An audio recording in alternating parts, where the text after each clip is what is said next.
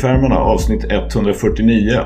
Jag har haft äran och nöjet att i tre dagar vara pressansvarig för svenska herrlandslaget i Malmö där de var där och mötte Estland. Och som bekant så förlorade ju Sverige men det är en härlig grupp. Det är en jävligt bra coachstab. Det är också en fantastisk stab runt omkring dem med fysios och managers och läkare och allt det där. Och det är ett rent nöje att få arbeta med dem. Men det som kanske, för i alla fall nu när vi förlorade och jag ska försöka leta efter någonting som var positivt med allt det här. Så är det kanske det som rörde mig nästan mest var det som hände på lördagen när jag träffade laget och vi var i Baltiska hallen tillsammans med en massa kids som fick leka basket med svenska herrlandslaget och sen fick ta 1000 selfies och 1700 autografer. Och varför är det här viktigt? Jo, det är ju för att vi vet att kvinnor tjänar sämre än män. Vi vet att om du heter Sabah Bengala, Bangala, Sabba Bangala så kanske risken är större att du inte får komma på anställningsintervju än om du heter Johan Svensson. Vi vet att om du heter Baranjai och ser ut som Baranjai så kanske du inte kommer in på klubb lika lätt som om du heter Henrik Sköldström och är vit vi vet att det finns en anledning till identitetspolitik. Vi vet att det spelar roll med representation. Vi kan önska allt vi vill, jag gör i alla fall det, att vi skulle slippa diskutera den här ytan som är så jävla viktig för så många och som orsakar så mycket splittring och så mycket sorg och så mycket jävla elände. Men när man ser alla de här barnen och de ser Baranjai och Sabah Mangala och Melvin Pansar och alla de andra. De ser dem tillsammans i ett svenskt landslag i gula och blå och vita tröjor som det står Sverige på. Det betyder någonting. Och det är någonting som jag önskar att fler skulle få se och få känna den här hur man faktiskt kan känna en gemenskap över någonting fast vi har olika ursprung, olika hudfärg och säkert en massa liksom, olika kulturer och tankar om allt möjligt. Men vi blöder rött blod, vi andas syre och vi har känslor på samma sätt. Det skulle vara underbart om vi kunde skärpa oss en liten aning på, denna, på den här fronten. Och jag är glad att jag får liksom vara med och få vad jag tycker och känner bekräftat av ett svenskt landslag som jag älskar stenhårt. Addis, hur är det med dig? Det är bra tack, det är bra tack. Vilket fint intro Sköldan. Tack. Mm. Jag, jag, är, jag är som vanligt liksom när jag fått vara med landslaget, jag har fått vara det förut en annan gång, så är jag känslomässigt djupt berörd. Ja, ja men det är bra. Det är bra. Eh, landslag eh, tenderar ju att beröra mer än eh, ja, klubblag. Liksom. Det är, så, så är det ju ofta. Så det är inte alls konstigt.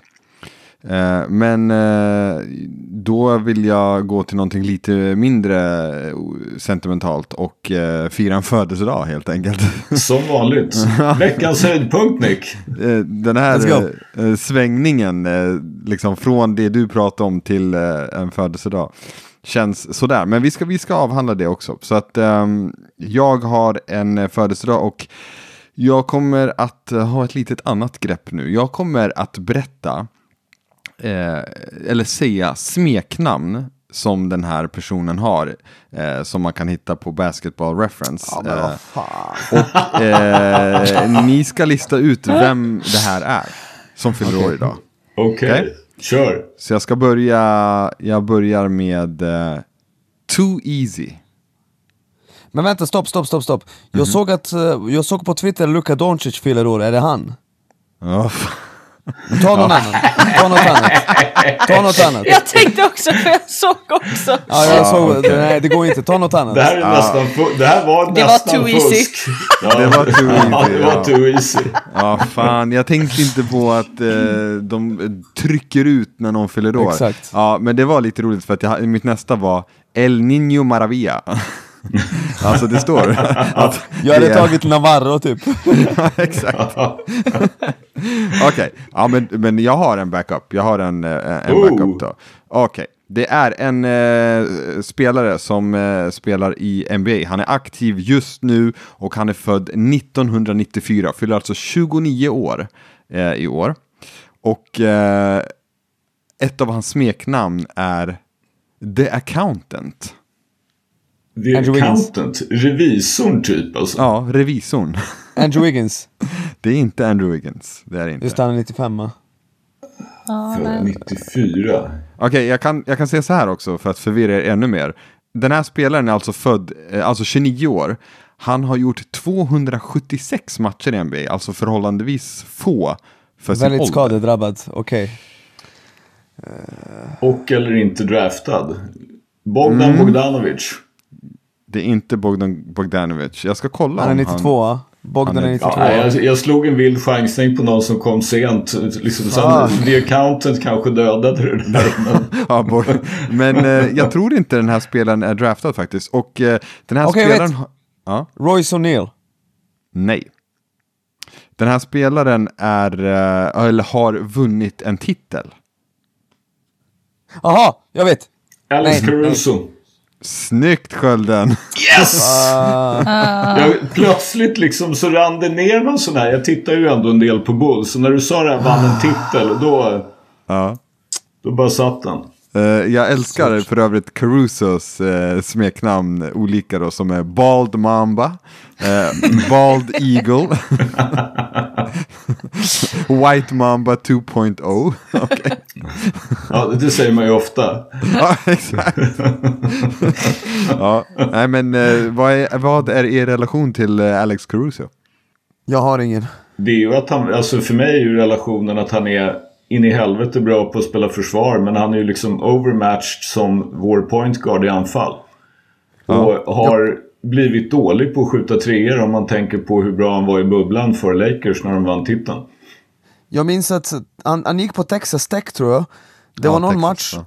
han spelade eh, som de ledde med 13 med typ 30 sekunder kvar och torskade. Ni kan youtuba det om ni inte tror mig. Eh, så, ja. Vadå, hur mycket, vad stod det sa du? De ledde med 13 och med 30 sekunder kvar och torska. Åh jävlar. Det är imponerande. Ja, det är Något sånt var det. Ja, ja. Ja. Någon får fact-checka det där då. Men eh, absolut. Eh, vann en titel med eh, LeBron i bubblan. Ehm, annars så är det... Är det NBA's... Han gick inte på Texas Tech, han gick på Texas A&M. ja, just det. Just det. Ja. Ja. Eh, är det... Jag ställer bara frågan. Är det NBA's eh, Melvin Pansar? Oh my god, vilken dålig jämförelse. Alltså gi- givet att Melvin Pansar officially has arrived 23, 8 och 5 och sköt trean bra och inte var overmatched som vår point guard så... Vad fan Nej, han har inte så bra stats. Jag har honom ibland i fantasy. Det är Ja, inte, men vad tror ni inte. Caruso hade gjort mot Estland? Ta det lugnt hörni. Alltså, alltså, Men Caruso är ingen spelare som kommer att göra massa poäng i europeiska matcher. Jag tror inte att han gör 35, liksom. Det gör han inte. Nej men det gör ju inte Pansar heller. Nej, men Alltså ingen shade, ja. det är ju jag tänkte det Ja, som en jo, det- positiv. jo, det men är Men inte, Det- deras spelstilar är inte kompatibla. jo fan båda är så här defensiva så här hundar i defense. Caruso startade som forward, power forward en finalmatch. Bara, ja, hade Pansar också gjort det i där då. Det tror jag inte. Ja, jag tycker att den har någonting. Båda körde headband sist också. Nej, men, Ja, den, den, det, det, det är den då. Men nu måste vi vidare från Caruso, även om jag älskar att prata Bulls i och för sig. Lojsan, hur är det med dig? jo då, det, det rullar på här borta. Man är lite trött nu för tiden. Man vänder sig mycket på nätterna. Det är inte så skönt att sova när man har en stor Har mage. du, men har du en eh, gravid eh, kudde och sådär? Ja, det har jag. Mm, okej. Det gör mycket. Ja. Men inte allt. Nej, fattar. Men snart så. Mm. Kommer Nick. ni få höra mig sitta här och höra lite bebisgråt i bakgrunden. Ja. Ja, det, det blir så trevligt så. För då kan vi också häckla Koffi för att han inte klarar av att sköta det där. Får ni. Nick, hur är det med dig? Instagram påstår och TikTok också antar jag påstår att du, din fru har lämnat dig. Vi visste inte ens att du hade en fru. Vad händer? Lämnat mig för grannen, så jag måste se dem varje dag, vara lyckliga. Eh, nej men uh, vad heter det, alltså Skölden jag ska verkligen anstränga mig, som in i helvete, att inte ta upp att du förra veckan, trots att vi gjorde en trade och lovade att inte uh, trasha Lillard och eh, Sabonis, alltså du trashade Lillard så snabbt du vände min rygg, exakt samma sekund började du snacka skit om Dave Lillard. Jag ska låtsas som in i helvete att du inte hörde det, för jag har varit läst hela veckan men ditt tal nu i början var jävligt fint. Så Ja, jag, jag, jag chillar med hetsen. Ja, då, kan, då kan jag berätta faktiskt. Berätta. Ja. Tell us.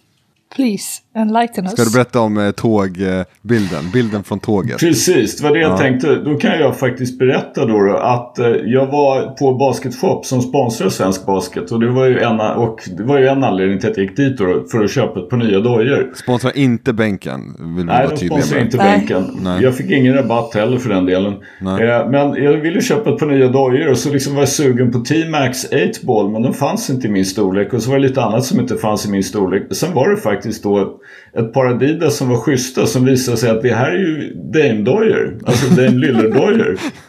Och då är ju min tanke liksom, ja men de sitter bra, de ser helt okej ut, men jag kan ju inte köpa damedojor. Och precis när jag hade tänkt det så tänkte jag, jo men just därför så kan jag det. Så jag är numera stolt ägare till ett par damedojor.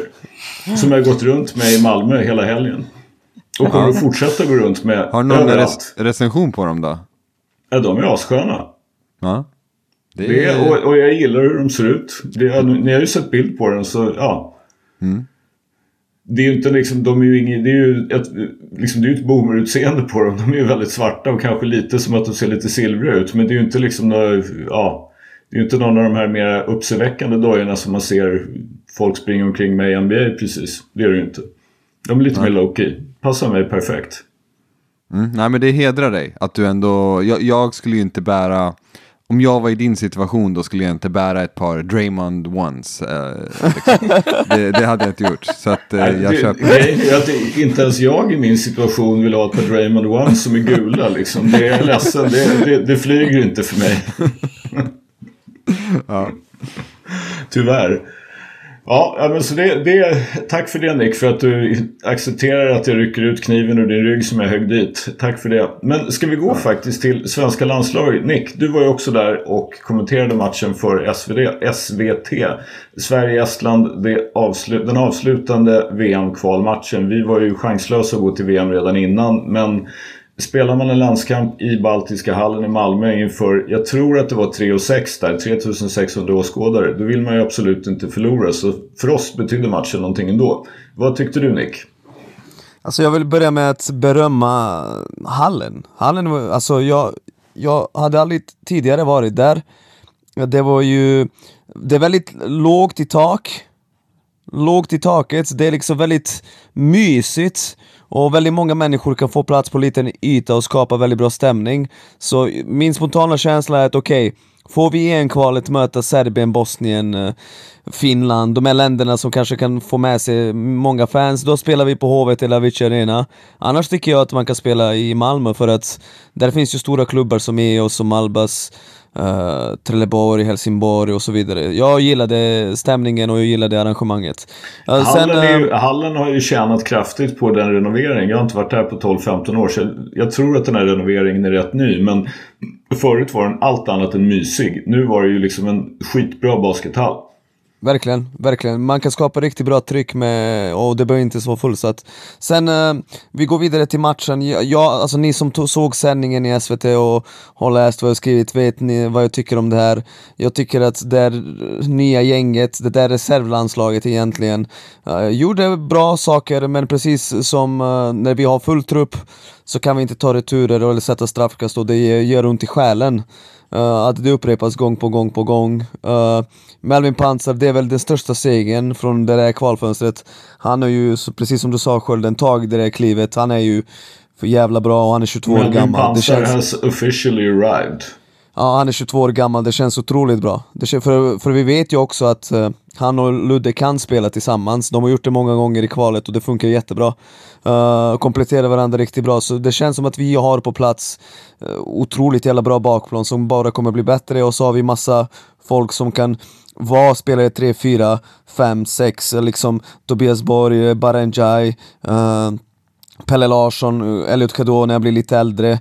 Uh, det kommer vara fantastiskt bra. Uh, men uh, ja, coacherna vet vad som behöver förbättras. Jag har den känslan om att okej, okay, vi vet vad vi behöver bli bättre på för att det ska ge resultat i en kvalet. För en kval, liksom, med tanke på vad vi har visat för spel här, Sverige har visat för spel här, så vi måste ta oss dit. Det är liksom, nu, nu får vi inte vara snälla utan vi får komma ut och säga att det är EM som gäller, allt annat skulle vara fiasko. Och jag, skulle, jag hade kunnat prata om det här i liksom flera år. Men då Det kan du släppa in Lojsan nu istället för att prata i Exakt. flera år. Exakt, vi kör på det. Jag tycker det har varit jättekul att titta på dessa två matcherna som har varit nu. Alltså fantastiskt rolig basket. Det har gått snabbt och det har, ja, men det har varit eh, bra försvarsspel. Alltså det har varit mycket press och det har varit eh, tufft. Det har varit väldigt fysiskt framför allt. Sen är det ju tråkigt att vi tappar det på försvar, alltså defensiva returer och straffkasten. Det är lite sådana basic saker man kan känna, men vad fan, kom igen nu. Men det är shit happens. Men overall tycker jag det har varit jättekul och bara positivt.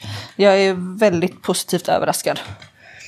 Det som du sa Nick, det här, nu ska vi ju nästan förvänta oss att vi ska ta oss till EM. Med tanke på hur det har sett ut nu och vi missade, eller saknade några som eh, borde varit med och som är liksom rutinerade och så. Så det, eh, nej, framtiden hörni. När är det nästa gång? Alltså det är ju så att som, vi kommer ju att spela OS-kval faktiskt i augusti. Eller det är så det är OS-kval först då? ja, det är OS-kval först. Men det är, vi ska vara ärliga och säga det att det är alltså ett förkval till OS-kvalet. Och jag kommer inte ihåg, men det är ju liksom det är 12 lag i OS så det är väl, jag kommer inte ihåg om det är typ fem europeiska lag eller någonting som går dit. Så att gå till OS det är ju att begära fruktansvärt mycket. Men vi spelar alltså ett förkval till OS-kvalet tillsammans med 15 andra nationer som om jag har fattat det hela rätt kommer att delas in i fyra grupper och det sker i augusti. Och det är helt fantastiskt för det innebär nämligen att vi får en meningsfull landslagssommar. Alltså att vi faktiskt har en möjlighet att precis som alla andra länder då också då, en möjlighet att få dit alla spelare. Vi kommer att ha tid att träna tillsammans. Vi kan alltså ha ett landslagsprogram och det här, vi, vi vet ju att det är resultat, att det spelar roll. Man kan bygga en grupp, man eh, kan faktiskt ta ut ett lag som kan spela tillsammans. Alltså, det här är helt fantastiskt att vi får spela OS-kval.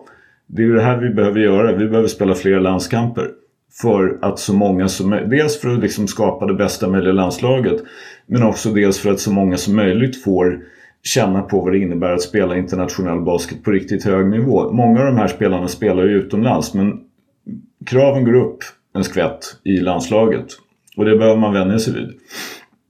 Jag tycker, jag, alltså, det bär mig emot att recensera dem jag har varit tillsammans med i tre dagar men det är svårt att säga någonting annat än om det här med offensiva eller om defensiva retur och straffkast. Men jag känner lite grann att returerna är lite grann att vi dels inte riktigt kan blockera ut. Jag vet inte om det beror på att vi inte riktigt har lärt oss hur man gör eller om det är att vi är inte tillräckligt starka i benen så vi håller emot. Och sen är det ju små, små detaljer. För vi tappar ju inte bara 15 offensiva returer utan vi har ju också 22 turnovers. Och flera av dem tycker jag är en sån här... Vi har inte spelat tillräckligt mycket tillsammans och vi kanske slår en passning till någon som har postat upp som kanske inte har klarat av att skaffa sig bästa positionen för att ta emot en passning. Vi kanske slingar en enhandspassning som kommer lite fel. Ja, ni fattar. Det är, liksom, det är små, små detaljer men de spelar en jävla roll. Ja, lite så onödiga turnovers.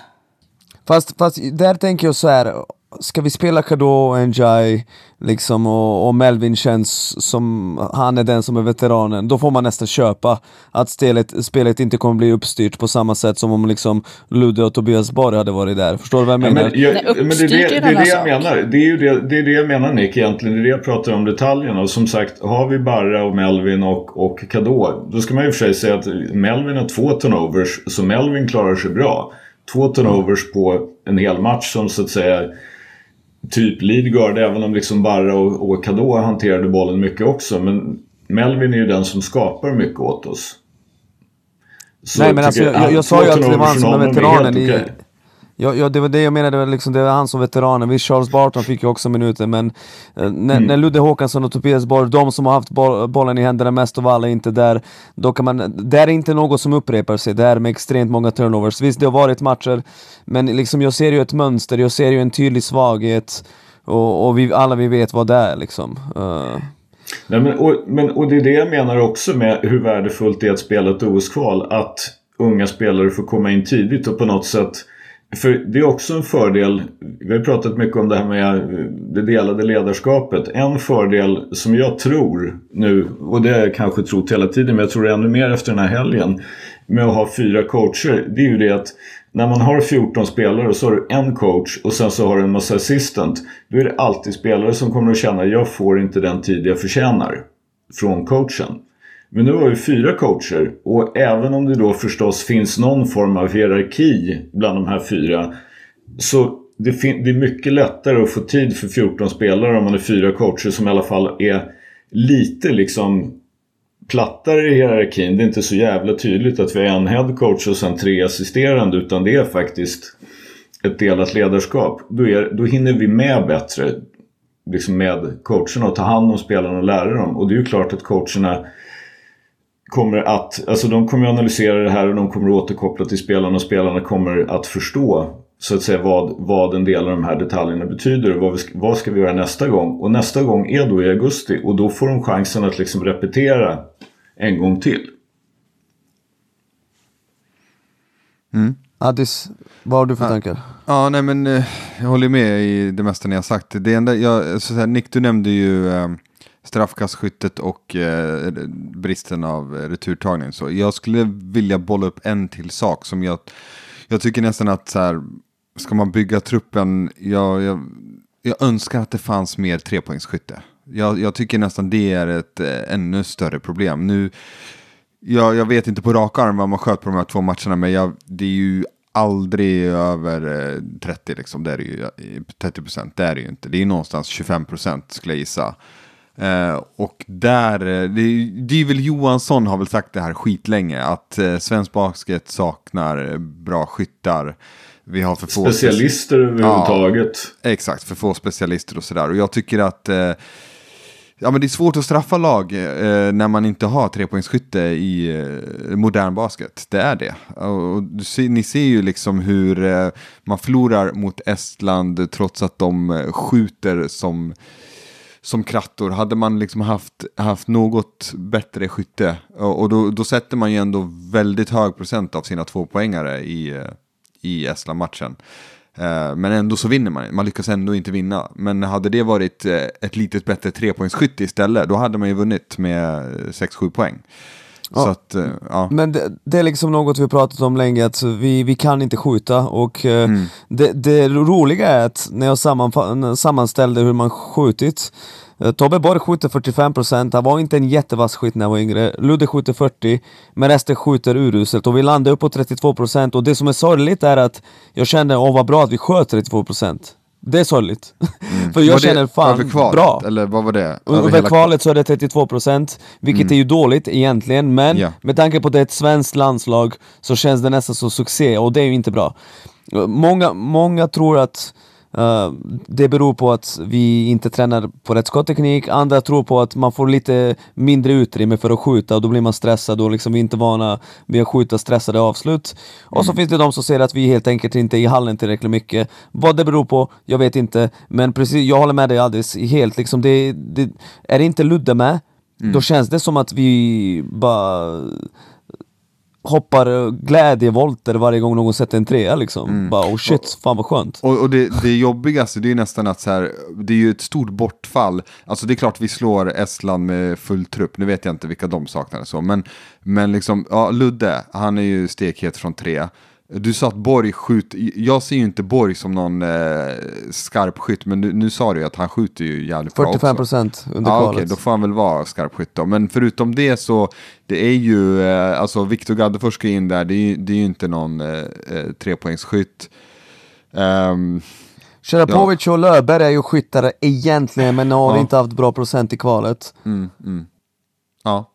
Nej men jag vet inte, det, det, jag, jag skulle sen vi har ju såklart... Sjung Uppsalas lov nu Adris, in med Marcus ja, Eriksson, nej, det är dit du vill komma. Men, men, det blir, men det blir ju lite larvigt, han, han, det, han är ju med så sällan så det, det, kan man ju inte mm. räkna med. Men jag önskar, för det, det kändes som att det fanns ganska många Eh, alltså defensiva rollspelare som kom in eh, alltså så här, till igår till exempel. Ja, men Höök får många minuter och sådär. Men jag, jag skulle önska att det fanns samma sak fast skytt. Om ni förstår vad jag menar. Alltså, så här, en, en riktigt vass skytt. Ja, det Eh, blir en annan två. dimension i spelet. Alltså, menar, Ja. nu är det ju lättare för motståndarna att kanske dubbla på bollscreens för att de vet att pass, pass, ja, men vi kan släppa den skytten Mm. Ja. där för att det är ingen ren skytt. Eller på drivesen så kan man hjälpa mer för att det är, det är ingen farlig skytt ute i hörnan. Så det är synd att, för jag tycker ändå vi har fått hyfsat bra läge men vi har missat. Mm. Så det är klart att det, det gör stor skillnad om man stänker i 10 trepoängare jämfört med två. Ja, nej så är det. Men annars såklart, jätte, jätteimponerad av, av många spelare. Det, det var jag verkligen. Ja, men det, det känner jag också som ju var en väldigt positiv sak med den här. Ett, det är ju det att vi ganska snabbt då kan skapa en tajt och bra grupp som trivs tillsammans och har bra lagkemi med en massa nya. Och två, att vi i och med det här så är det ju nu Ja men några spelare, alltså typ Ludde och några till, känns ju som att ja, men okej, de behöver vi, de kommer vi ta ut liksom om de är tillgängliga. Men från, jag vet inte var vi ska börja någonstans, men säg plats 5, 6 eller 7 eller var det nu någonstans börjar. Och resten av platserna är det nu hård konkurrens om. Det är ju asbra. Alltså det, det är ju- Stenhård konkurrens. Ja. Stenhård, alltså faktiskt. För Ja. en spelare som David Höök, liksom, han gör inte mycket poäng bla bla bla, men man märker ju för, försvarsmässigt han håller ju den här nivån lätt. Och hade jag varit han så hade jag tänkt jag förtjänar att få spela i det här laget. Uh, och det är ju flera andra spelare som liksom kommit hit och ska känna att de tillhör, för det gör de. alltså, vi, vi spelade ju, hade någon sagt inför eh, det där sista fönstret att det skulle gå som det har gått, de flesta hade inte trott det, i och med att det är ju bara ett gäng unga spelare, vi har en 18-åring liksom, som har aldrig mött vuxna i sitt liv. Eh, vi har ju Zaba Bengala som spelar tredje ligan i Tyskland, förstår ni vad jag menar? Eh, vi gjorde det, eller Sverige gjorde det bra på så sätt och vi har, vi har en bredd som vi aldrig tidigare haft. Nu kommer någon säga ja men 1993 när vi slog Ryssland då hade vi en bredd på 20 pers. Jag är inte säker på det. Vi har ju många, många spelare och tänk Pelle Larsson, han ska ju in i startfemman kanske. Och han är inte där. Bobby Klintman kanske platsar i topp 12. Varför inte? Alltså, det finns ju en bredd som vi inte haft tidigare.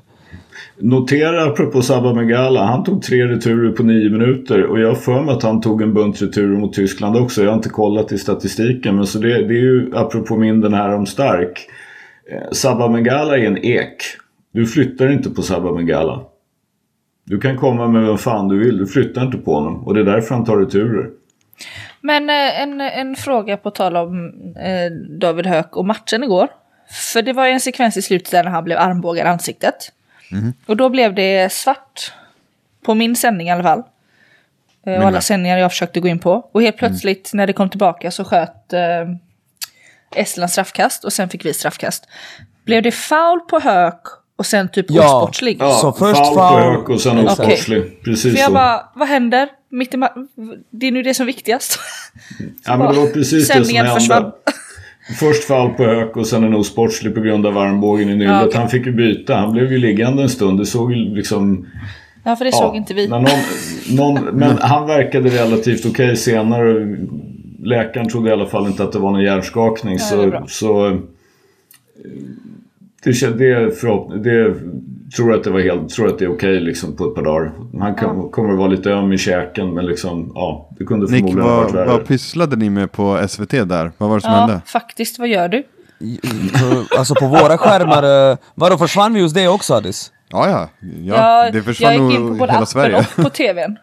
Det där är ju Ja. jättekonstigt, för Det på våra här, skärmar så var vi Svart tv eller kvar. någonting, eller stod Det stod typ så här, ja, det stod något felmeddelande så här, Ja. svart, What? svart tv eller något Ja, svart skärm typ. Jag bara okej, skärm. jag ser det. Jag vill se matchen. Ja, synd för jag tycker att produktionen var ju bra, det var ju massa kameror där inne och liksom... eh, Ja, det var det. Absolut. Det var ju stor produktion. Men det var lite jag, kritiskt där bara. Nu! Jag vill, jag vill berömma SVT, jag som är lite oberoende här. Jag vill berömma... Nej men alltså på riktigt, alltså skölden. Du vill Kom igen. berömma. Vem, när, när har någon följt ett, ett kval sådär eh, liksom utförligt som SVT gjort under detta VM-kval? Det har man inte gjort. Nej, inte, inte, inte på rakan vad jag kommit på. Alltså det, det jag kommer på. Viaplay föl, har ju följt EM-turneringar. Viaplay och Viasat har ju följt EM-turneringar. Kanske till och med ännu närmare. Men det, det är ju Ja. lättare liksom. Och det, ja. Men jag, jag tänker så här liksom, vi har ofta haft men, men ett kval där. stämmer nog. Det är, länge, det, är, det är i alla fall länge sedan. Det har säkert hänt, men det är länge sedan. Vi har oftast haft två personer i studio, två personer som kommenterar. Liksom, förstår du? Det, det skrivs artiklar både inför och efter matchen. Man gör uh, videoklipp, intervjuar spelarna. Man har trappat upp, jag måste berömma SVT, jag vet att det Ja. låter som en uh, homer, men det, det är ju, jag ser ju bara fakta. Nej men jag håller med. Det har varit väldigt bra faktiskt. Och kul att, som du säger, att det skrivs mer och det kommer fler ja, videoklipp och artiklar och allting. Så det, det är toppen. Hoppas det fortsätter så. Ja, shoutout till eh, min familj vill jag säga också. Eh, Jag är oberoende men eh, jag vill liksom hylla dem här. Nimmerstams. ja, alla Nimmerstams. jag vill bara passa på. Men Jag är, jag är seriös liksom. Det, det, det, har- det har inget att göra med att jag tillhör dem. Liksom. Du, du, du är objektiv. Ja, jag, Savage!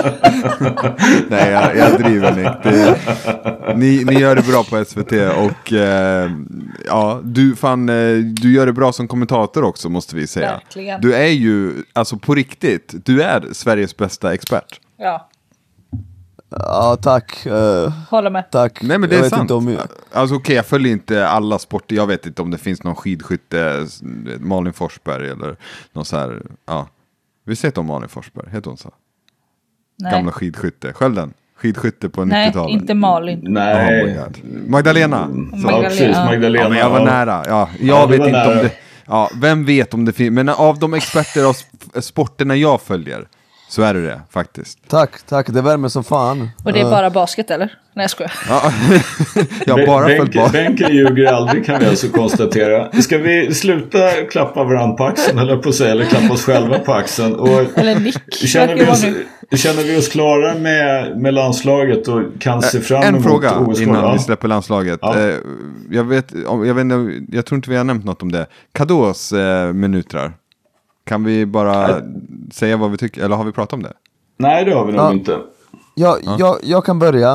Uh, Jag läste Jonte Karlssons krönika, han skrev en krönika idag och då, då sa han att, eh, jag, jag berömde honom, alltså jag, jag läser allt han skriver, jag tycker Jonte är otroligt viktig och så. Men han skrev ju någonting om att ja, men folk har sagt att han eh, ska dominera och liksom att han, eh, men alltså det- det alla har sagt är att han kommer att göra misstag. Har inte alla vi sagt att han kommer komma in och göra misstag, han har aldrig mött vuxna. Jo. Så liksom, det känns som att många är typ besvikna över hans prestation, men det var faktiskt exakt så här jag trodde det skulle gå. Att han skulle komma in, eh, visa att han hade det där första steget. Jag älskade att han satte bollpress också i andra matchen, så att han lär sig något av de här grabbarna. Att han inte kan lalla i försvaret, och han har ju fysiken för att sätta press. Så jag tycker det är helt klart godkänt. Det där kommer vara otrolig jävla läxa för honom. Det där med att liksom sätta bollen i studs innan han tar första steg. För han var, han var på Instagram live efter matchen och sa vad fan, det där har de aldrig i mitt liv blåst i USA. och, och här fick han det två, två gånger i rad. Liksom. Två- Så det, det, det är sådana här värdefulla saker som kommer gynna både honom och Sverige i framtiden. Uh, ska han vara med när Ludde också är med och sådär och han har high school-säsong och sen i framtiden college-säsong. Vi får se liksom. Men man kan exempelvis jämföra med en spelare som Bara Njai som också är ung. Bara är mer kanske fysiskt redo, men Bara är också fyra år äldre. Alltså vi, folk glömmer att Elliot Kado är 18 år gammal. De som känner att han inte levde upp till hypen liksom. Ja, och det går ju sjukt fort i den åldern han är i. Alltså, vi ser ju hur andra, om man ser de här high school-spelarna, alltså från, från år till år, det går ju sjukt fort, de utvecklas så Exakt. himla mycket. Så att det, jag är ju fortfarande imponerad av det jag såg, för det är ju på seniornivå, en high school-spelare på seniornivå, han möter, ja, det, det, det sker ju inte alltid så. Jag, jag Men håller helt kan, med där. jag, kan, jag kan säga så här. Jag är 99,99% säker på att coacherna inte hade spelat honom om de... Nu har, de tog ut honom. Han var en av 12. Han var tillgänglig för spel. Och det innebär att ja, jag tror inte att coacherna hade spelat honom om de inte trodde och tyckte att han förtjänade. Om du förstår vad jag menar. Ja. Gjorde han en fantastisk insats? Liksom förtjänar han hypen? I don't know. Men det är ju... Det är ju Alltså, det är ju inte Elliots fel, om vi nu ska säga så, att han blir hypad. Utan det är ju naturligtvis så att ja, men om, om vi har inte haft någon svensk spelare som har varit så här högt rankad av Eh, alltså scouter som följer då high school och college basket och liksom deras enda jobb är egentligen att så att säga ha koll på vem ska min klubb i NBA-draften när det är NBA-draften? Det är de som rankar dem så här högt. Det är inte några obskyra talangscouter. Det är folk som har total jävla koll på basket. Det är de som har hypat upp honom. Sen är ju då problemet, om man ska se det lite grann det skulle ju faktiskt kunna bli så. Vi bara leker med tanken. Jag säger inte att det kommer att bli så här. Men det som är jobbigt med att vara så här hypad och vara 18 bast. Det är ju det att många kommer ju se skulle ju se det som ett misslyckande om Elliot Kadå inte gör någonting i NBA och istället spelar sju säsonger som startande point guard i Real Madrid i Euroleague. Då är det ett misslyckande. För att Exakt. han var hypad när han var 18. Och det är fel. Han skulle kunna ha den bästa karriären någonsin av en svensk point guard. Och han skulle fortfarande ses som ett misslyckande. Det är fel Exakt mot en 18-åring. Men det var rätt att ta ut honom och det var rätt att spela honom. Han såg bra ut på träningen och det var därför han fick spela. Och, och vad heter det, det jag såg Skölden som jag tyckte var viktigt, framförallt i den första matchen, vi vet att den här atletismen translates, för att han gick ju förbi folk liksom, fick en liten yta, han går ju förbi, han kan avsluta över längre personer och liksom han kan sätta lite defensiv press, that's it, det räcker. Vi visste att han skulle göra turnovers liksom, han är ju ung PG från mm. high school. Så jag är faktiskt, precis som Addis, jag är nöjd av det jag såg. Men eh, jag har förstått det som att flera bara, men vad fan? Eh, skulle inte han vara lika bra som Michael Jordan typ? Sådana där ja, saker ja, liksom. Ja men det är det jag menar, det är alltså på något sätt så får man ju han är 18. Det, det är liksom det man får... Det, det, måste man komma ihåg. Men som sagt, han visade på träningen att han hade där att göra. Och hade han inte, hade han inte gjort det så tror jag inte coachen hade spelat honom. Och han blev uttagen som en av 12 två gånger i rad och fick spela båda gångerna. Och Skölden, det du sa innan med Real Madrid, jag har faktiskt tänkt så här. hade Elliot Kadå gått på college nu och sen kommit till Europa, spelat för Ostende i Belgien ett år, sen drar han till Zaragoza i Spanien, spelar två, tre år och sen till något Euroleague-lag, Panathinaikos i tre år. Då, då har han överträffat för mina förväntningar, förstår du vad jag menar? Men precis som du sa, alla skulle ta det som enormt jävla misslyckande. Och, och det är inte riktigt hälsosamt och jag hoppas att han inte känner den pressen. Mm. Mm. Ja, nej, som sagt, jag, jag, jag har noll, noll synpunkter på liksom, hans insats så. Liksom, det är väl klart att alla hade blivit överlyckliga om man hade liksom fått, satt folk på skridskor tre gånger och skårat sju. Liksom. Men Exakt. som sagt, eh, check your expectations. Eh, ska vi lämna landslaget med det eller vill, är det någon annan som har någonting att säga om Elliot? Good. Det har ju hänt tre saker i NBA som vi tycker är värda att ta upp innan vi går till hot takes. Eh, LeBron James är skadad och kommer enligt vad man får tro då på de här två tyngsta nyhetsjägarna i NBA, Woj och Shams Charania, kommer han att vara bort och liksom re-evaluates för den här fotskadan om två veckor vilket ju innebär att han kommer att missa i alla fall två veckor. Sen så har LaMelo Ball fått en fraktur i foten och sen så har Quinn Snyder som coachade Utah förut blivit ny coach för Atlanta Hawks. Ska vi börja med LeBron Addis eller vad säger du? Ja, det var ju i, eh, alltså han har väl haft den här, uh, no, någon form av, han har väl spelat skadad ett tag nu, mer eller mindre. Men uh, sen var det den här söndagsmatchen då mot Dallas som Ja, vad var det som hände ens? Jag minns inte ens situationen. Han, ja, han trampade han väl på någons fot, va? Nej. Var det inte så?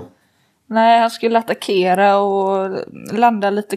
Jag vet inte hur det var, men det var ja. inte att han landade på någons fot, utan ja, han landade lite konstigt typ. Och sen ja. sa han ju efteråt I, I heard, heard something pop. Ja, ja mm. precis. I heard it pop. Och uh, ja, uppenbarligen var, man såg ju resten av matchen att han var ju rätt obekväm. Sen uh, han spelade ju igen, han, spelade, han slutförde matchen.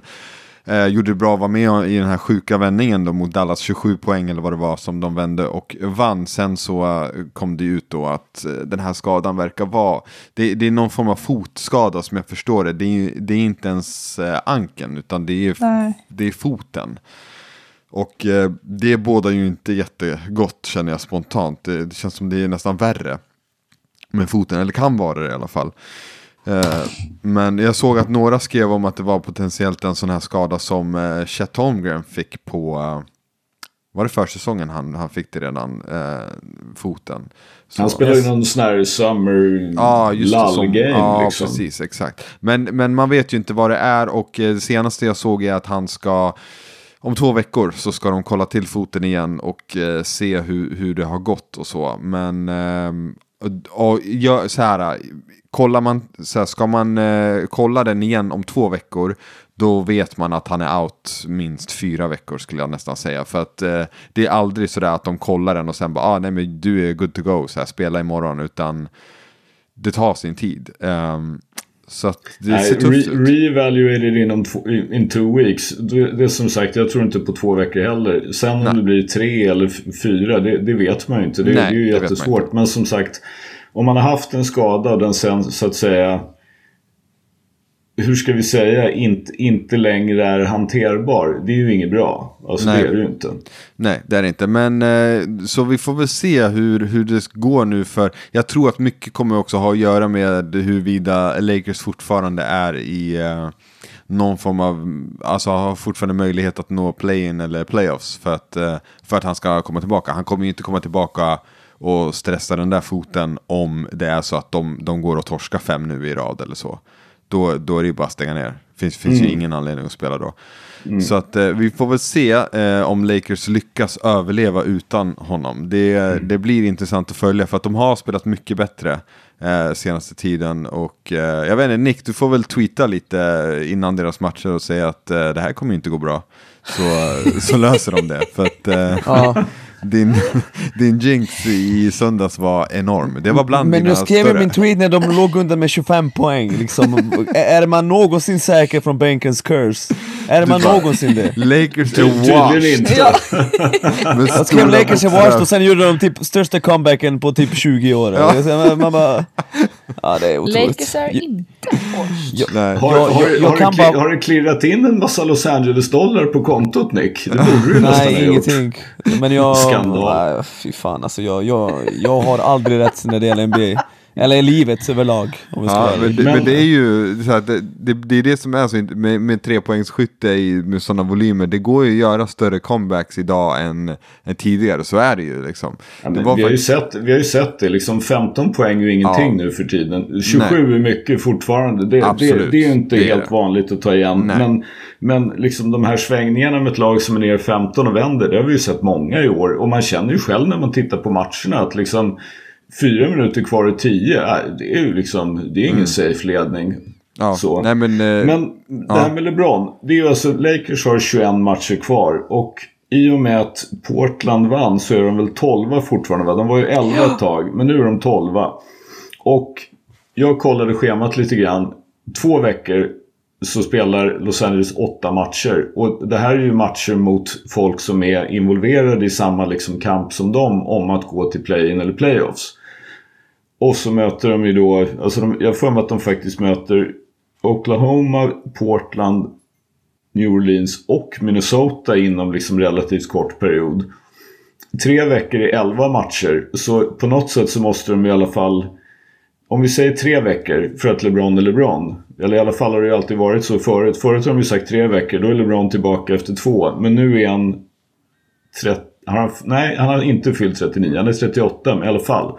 20 år, många mil på den mätaren. Men säg tre veckor, då har han missat 11 matcher. Jag tror ju för att Lakers ska ha en chans att gå till slutspel måste de ju gå 500. Liksom 5-6 eller 6-5 i alla fall. På de här 11 matcherna för att fortfarande ha en rimlig chans på playoffs och play Gör de det har de nog det. För det är, ju, liksom, det är ju fortfarande ingen som har lyckats separera sig. Det är ju liksom så att femman i West har 30 förluster. Lakers har 32. Och det har även Oklahoma på 13 plats. Ja, Så exakt. liksom it's, it's wide open. ja, men det är det. Ja, Dallas ligger ju på sjätte plats med 32 vinster. Ja, men jag sa förluster, alltså, Alltså, 30 aha, förluster. ja, ja, så att det, liksom, det skiljer två förluster. Sen har man ju då liksom spelat lite olika antal matcher och allt sådär. Men, men ja. Så det, Ja. jag räknar förluster helt enkelt bara för att då, ja. Men, vinner man eh, allt så kommer man ju liksom ikapp typ. Ja, så vi får väl återkomma om eh, två veckor helt enkelt. Mm. När de ska kolla till hans fot igen samt att eh, man vet hur det har gått för, ha, om AD har lyckats eh, hålla dem flytande. Helt enkelt. Eh, Lamello Ball då. Han har ju haft en skadedrabbad säsong och nu är det... ja, nu, nu har jag då fått en fraktur i foten. De har vunnit 20 matcher och ligger näst sist. Och Wembanyama är öppen i draften. De kommer ju inte direkt att göra någonting för att stressa honom tillbaka utan säsongen är över. Man, man måste ju säga att Charlotte känns ju lite grann som, inte bara har de en förmåga att fatta ganska dåliga beslut i många lägen, men de är ju också lite cursed. Alltså eh, först Miles. Bridges inför säsongen som väl får ses som deras näst bästa spelare. Även om han inte har dömt för det så har han ju i praktiken erkänt hustrumisshandel. Liksom, han har inte spelat på hela året. Och det tycker jag är välförtjänt. Jag hoppas, han kommer ju säkert att få något kontrakt men det vore ju trevligt om han inte fick det. Och sen så går LaMelo Ball sönder. Så det, och eftersom det är Charlotte så kommer de ju inte att få Wemby heller. Sen, sen har de ju Michael Jordan uh, som fattar beslut och det är en pappskalle av historiska proportioner, det vet vi. Så, ja. Du kallar en massa folk för pappskallar Nick. Det är väldigt intressant måste jag säga. Men han är pappskalle av historiska proportioner, det är skillnad. Som beslutsfattare, det måste du ändå, alltså han har ju, han har jobbat med det här i 20 jag år. Säger, jag säger inte att, för det första så är han är ägare, han är ju inte general manager Du vet, du vet att men, han har fattat massa, ja, det var han som tog Adam Morrison och allt det där. Jag säger inte att han har fattat bra beslut. Det enda jag säger är att han inte är en pappskalle Nick. Det finns en skillnad. Okej, okay, vad snäll du har blivit. Du är inte heller en okay. bara för att du aldrig, alltid har fel om NBA. okej, okay, men okej. Vilka ord får jag använda för att uh, beskriva en historiskt dålig beslutsfattare? Kan du ge mig en lista och så från och med nästa avsnitt så lovar jag att jag kommer använda de orden. Will do. Bra. Okej, okay. ja men hur som helst. Eh, vi får väl, jag tror, jag tror så här, han hade nog inte spelat jättemycket mer i år ändå. För att eh, de stänger väl ner honom och skickar bort alla och så ska de torska lite mer och nå Wemby. De, deras säsong var redan över. Så det ja. spelar inte så stor roll helt enkelt. Det är ju mer att man, man, eller liksom i alla fall för mig, det är ju som, som sagt fotskada, fotfraktur. Alltså, och så då dessutom historien med Lonzo, Lonzos knä. Alltså, mm. Jag säger absolut inte att de är pappskallar men man kan ju fråga sig om en del av deras skelett är gjorda av papp. Nej, den var dålig. Men... Mm. är, är, vad heter han? Eh, vad heter farsan igen? Um, Lavar. Lavar. Är han en pappskalle? Eh, han, han säger och gör en massa pappskalliga saker men å andra sidan har han ju lyckats skapa en, en situation för liksom sig själv och sina söner där, där de ju åtminstone är han har två NBA-söner, eller två söner som spelar i NBA och jag, jag, misstänker att de inte har några större problem att sätta mat på bordet. Så ungefär som Skip Bayless som ju också säger en massa pappskalliga saker så vet han säkert åtminstone delvis vad han håller på med. Ja, ja, ja, ja så är det. Men, uh, ja. Quinn Snyder var det också vi skulle prata. Precis. Han går alltså till Atlanta Hawks som ju sparkade Nate McMillan. Shoutout Bobby, du blir så glad för det och så blir du förmodligen ännu gladare av nu Quinn Snyder. Men Quinn Snyder är ju sedd som en eh, liksom mad genius sådär. Han är tydligen en av de liksom mest noggranna coacherna liksom så på detaljnivå. Total kontrollfreak och liksom har en, en playbook som är liksom tjockare än 17 upplagor av Bibeln. Liksom. Men det intressanta är ju att han går till Atlanta. För många hade ju räknat med att när han ändå har väntat att han skulle vänta på liksom ett bättre lag. Något av liksom Philadelphia, Los Angeles Clippers eller något motsvarande. Och att då kliva in mitt i säsongen i Atlanta är ju då ett, ett intressant beslut. De är ju, ett, de är ju åtta i East. Men gick ju till konferensfinal häromåret. Så det finns väl någonting där, kanske. Även om Nick hatar att se dem. Jag, jag skulle nästan tro att han, det där handlar om pengar, att han måste ha fått en riktigt bra deal för att eh, det där känns som ett riktigt uh, obekvämt jobb att ta uh, för många. För man har ju två personer som, jag ska inte använda det förbjudna ordet, men man har ju två omogna guards Uh, som uh, är väldigt fokuserade på uh, sin egen statistik, framförallt Trey Young. Jag skulle, hade det varit Quinn Snyder som verkligen bevisat att han kan coacha, jag, jag hade väntat, precis som du sa Skölden, att de flesta trodde att han skulle göra. Och så ska han hoppa in mitt under säsongen och ah, nej det där känns inte bra för Quinn Snyder. Han måste ha fått en jävla massa pengar. Jag ser inte något annat. Jag, jag tror i och för sig att Quinn Snyder hade fått en jävla massa pengar var den än hade gått. Så det, det tror jag inte liksom är. Men han lär ju tydligen ha fått 8 miljoner dollar om året, vilket ju är väldigt bra för att vara en coach. Men det finns ju de som betalar det om, om det liksom är för det de uppfattar som rätt coach och någon som är tillräckligt meriterad och det är ju han. Eh, men det, som, det jag kan se, jag ser ju lite sådana här vissa likheter med Utah. Alltså Trey Young, Clint Capella, eh, Donovan Mitchell, Rudy Gobert. Eller egentligen, de hade ju inte den typen av samarbete. Men ni fattar att det, liksom, det finns ju en del byggstenar som han har kunnat göra någonting, bättre, eller någonting bra med. Plus att Alltså, Trey är ju förstås ett hål i försvar, det är ju inte det. Men det finns ju en och annan som är lite bättre än vad som faktiskt fanns i Utah när de var som sämst i försvar, utöver Rudy Gobert. Ja, ja det finns ju fler, fler, fler spelare som kan spela försvar. Hunter är ju jättebra defensivt. Mm. Uh, och sen så då den här, deras nya vinge, AJ Griffin, ser också riktigt bra ut. Vad säger vi om Collins? Kan Collins spela försvar?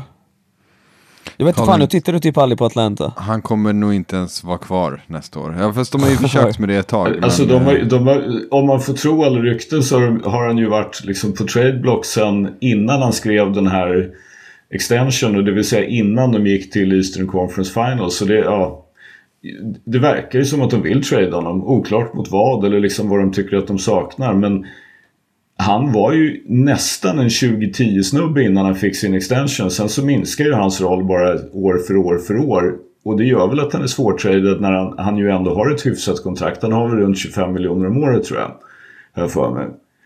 Så det, det, har väl varit svårt att få vad de betraktar som liksom equal value. Mm.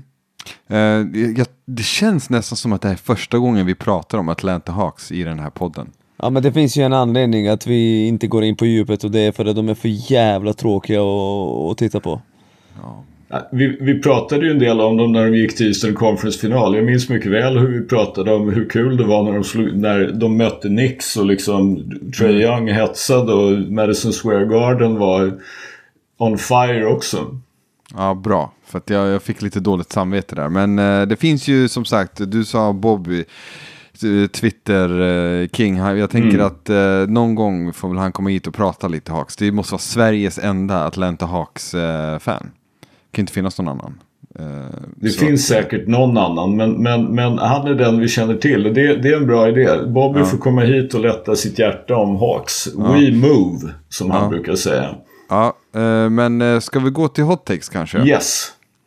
Eh, in, innan vi gör det så bara, jag ser en tweet här där det står, eh, det är från någon person som heter Jack Settleman. Jag har ingen aning vem det är. Han har en eh, verifierad markering, jag vet inte vad det betyder eh, under Elon Musk-regler eh, då. Men eh, han säger att Brooklyn Nets are planning on shutting down Ben Simmons for the remainder of the season. Um, och eh, förklarar då att de är disappointed med honom och sådär. Eh, om det nu stämmer, jag försökte ju verifiera den här personen då och se jag ser att eh, till exempel eh, Daryl Morey följer honom. Så att alltså han, han och, och eh, kontot Hater Muse. Eh, så, han, han, verkar ändå vara, alltså han har en massa följare som är ändå legitima basket konton så. Men, mm. men mer vet jag inte. Så att eh, vi får väl vänta och se. Men det, det vore ju helt otroligt. Men alltså Ben Simmons snittar 7-6-6. Det är, vad är det, det är tre år sedan han var All-NBA. Det finns mm. ju någonting där. Men det, det finns inte där just nu. Så jag kan tänka mig att man, alltså antingen att man har bestämt sig för att liksom, han behöver någonting annat just nu eller att man liksom tycker att han i princip blir en sideshow som inte liksom, det gagnar inte laget just nu att han spelar utan nu, nu måste vi göra någonting radikalt. För vi kan inte ha en snubbe som tjänar 30 miljoner dollar om året i två år till när han snittar 7-6-6 och skjuter 44 från straffkastlinjen och knappt skjuter annars överhuvudtaget. Mm. Det här är ju liksom en, ur, det perspektivet är det ju en av de mera förbryllande NBA-karriärerna någonsin.